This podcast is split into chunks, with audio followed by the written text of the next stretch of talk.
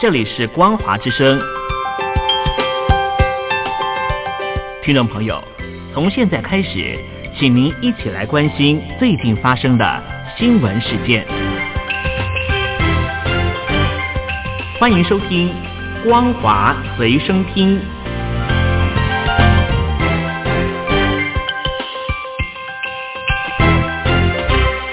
的听众朋友好，欢迎收听光华随身听，我是黄轩。今天是中华民国一百零九年二月十号，星期一，带大家来关心重点新闻。严重特殊传染性肺炎，也就是武汉肺炎的疫情，引发中国大陆各地官方抢夺医用口罩。根据路媒报道，即使中共国务院发出通知，严禁扣留与调用医用物资，但是各地政府但非停止抢劫，而且情况更加的严重，被质疑已经进入地方割据的模式。报道指出，随着疫情不断的恶化，大陆各地的医疗物资紧缺加剧。各地政府开始抢夺其他县市的过境医用物资。中共国务院发出紧急通知，要求不得以任何名义截留、调用医用物资。但是拦截物资的现象反而更加的猖獗。报道说，北京正逐步的失去对各地区的控制能力。各地官方半路拦截口罩，重要物资已经不再是私人物品。根据港媒的报道。香港特首林郑月娥表示，在港澳办的协调下，过去一个月已经从中国大陆获得了一千七百万片的口罩。这句话再度的挑起中国大陆的民众对于反送中运动的不满情绪，网络掀起一片挞伐声浪，痛批港澳办跪舔香港。有网友表示，会闹的孩子有糖吃，是要送去给他们拿来罢工暴乱吗？还有网友质疑，是大陆医护人员的命贱，还是香港人的命高贵？武汉精神卫生主管单位医院爆发院内群聚感染，变成肺炎疫情散播的毒源，至少有三十名医护以及五十名病患确诊。此外，湖北省首度公布疫情的死亡率，截至八号的午夜，湖北全省死亡率。为百分之二点八八，疫情爆发地武汉市的死亡率为百分之四点零六，排名第二。天门市仍以百分之五点零八名列死亡率最高的大陆城市。武汉精神卫生主管单位医院警觉不足，加上防护用品未能够及时到位，医院的女性病房从一月十二号开始就陆续有人出现发烧的症状。检验后发现，至少五十名的病患确诊，至少三十名的医护人员感染，包括副院长及多名主任、护理长等等。而这间医院呢，也成为散播疫情的毒源。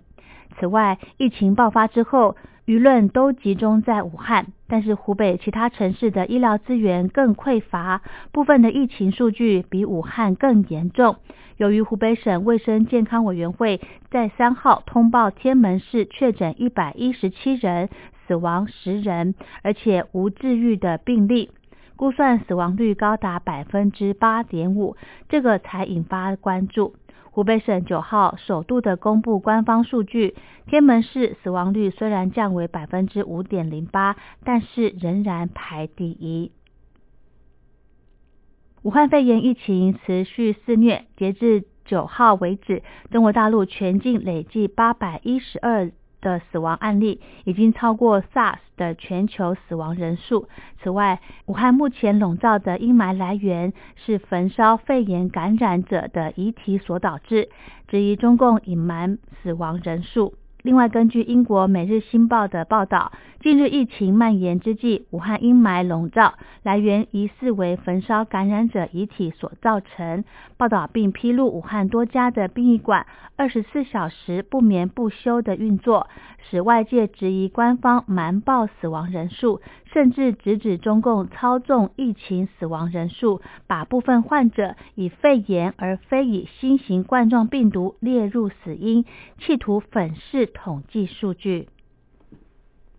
武汉肺炎爆发，中国大陆官方动员各地医护人员前往支援。其中，西安国际中心医院的医疗团队一百名的女医护人员，为了便于穿着防护衣，在抵达武汉之后，四处找来理发师剪下长发，全都剃成了光头或平头。在此之前，在武汉各医院连日工作的医护人员，由于穿着密不透风的防护衣，许多人脸部都出现点状以及块状的红肿，甚至发炎的症状。其中包括不少女性医护人员。照片在网络上被公开之后，让许多中国大陆的民众感到不舍，纷纷留言加油打气。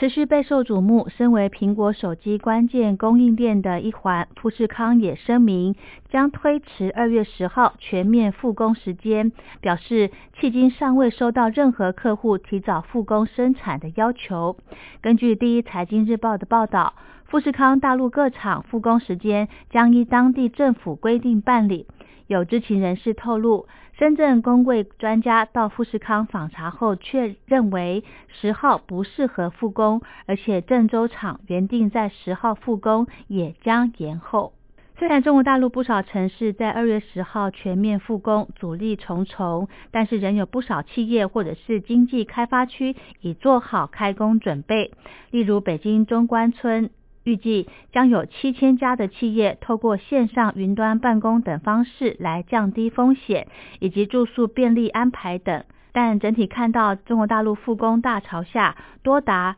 两亿的职场人士的通勤办公要恢复正常生产，关键仍在口罩的供给。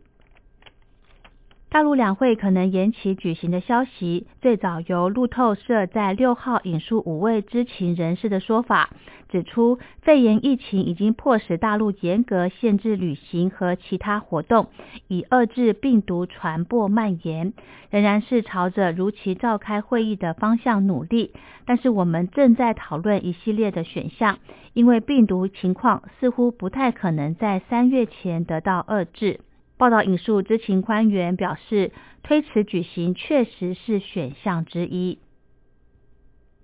新型冠状肺炎疫情也冲击大陆高层领导的外事活动。大陆国家主席习近平原本计划在四月份首次以国家主席身份访问日本，是否能够如期举行的可能性也在减少。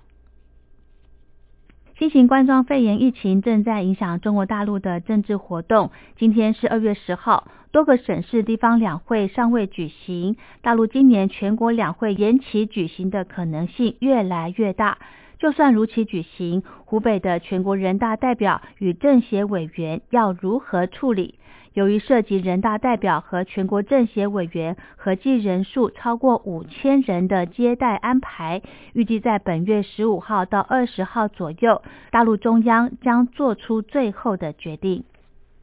武汉台胞与配偶首次返乡包机，引发陆委会与国台办相互批评。滞留在武汉的台协干部在九号表示，第二批包机不应该。再有政治考量，应该以人道考量为优先。只要想回台的集中包机尽速返台，就没有优先顺序的问题。大陆有关人士指出，中国大陆严格防疫，直接派机对台胞是最快回台的路。连日来引发各界关注的新型冠状病毒气溶胶传播一事，大陆的中国疾病预防控制中心传染病预防控制处研究员表示，气溶胶传播途径尚待进一步的明确，目前并无证据显示新型冠状病毒透过气溶胶传播，民众不必为此而恐慌。九号，大陆国务院应对新冠肺炎疫情联防联控机制举行的新闻发布会，大陆国家卫健委新闻发言人米峰指出，除了湖北之外，其他省份每天报告确诊病例数由三号的八百九十例下降为八号的五百零九例，下降幅度达百分之四十二点八。米峰认为，这表明各地联防联控机制以及严格管理等防控措施正在发挥作用。好的，以上就是今天的光华随身听，感谢您的收听，我们下次再会。想知道台湾什么地方最好玩？想知道台湾什么美食最好吃？想知道两岸发生了什么大事吗？您想要的，我们都有。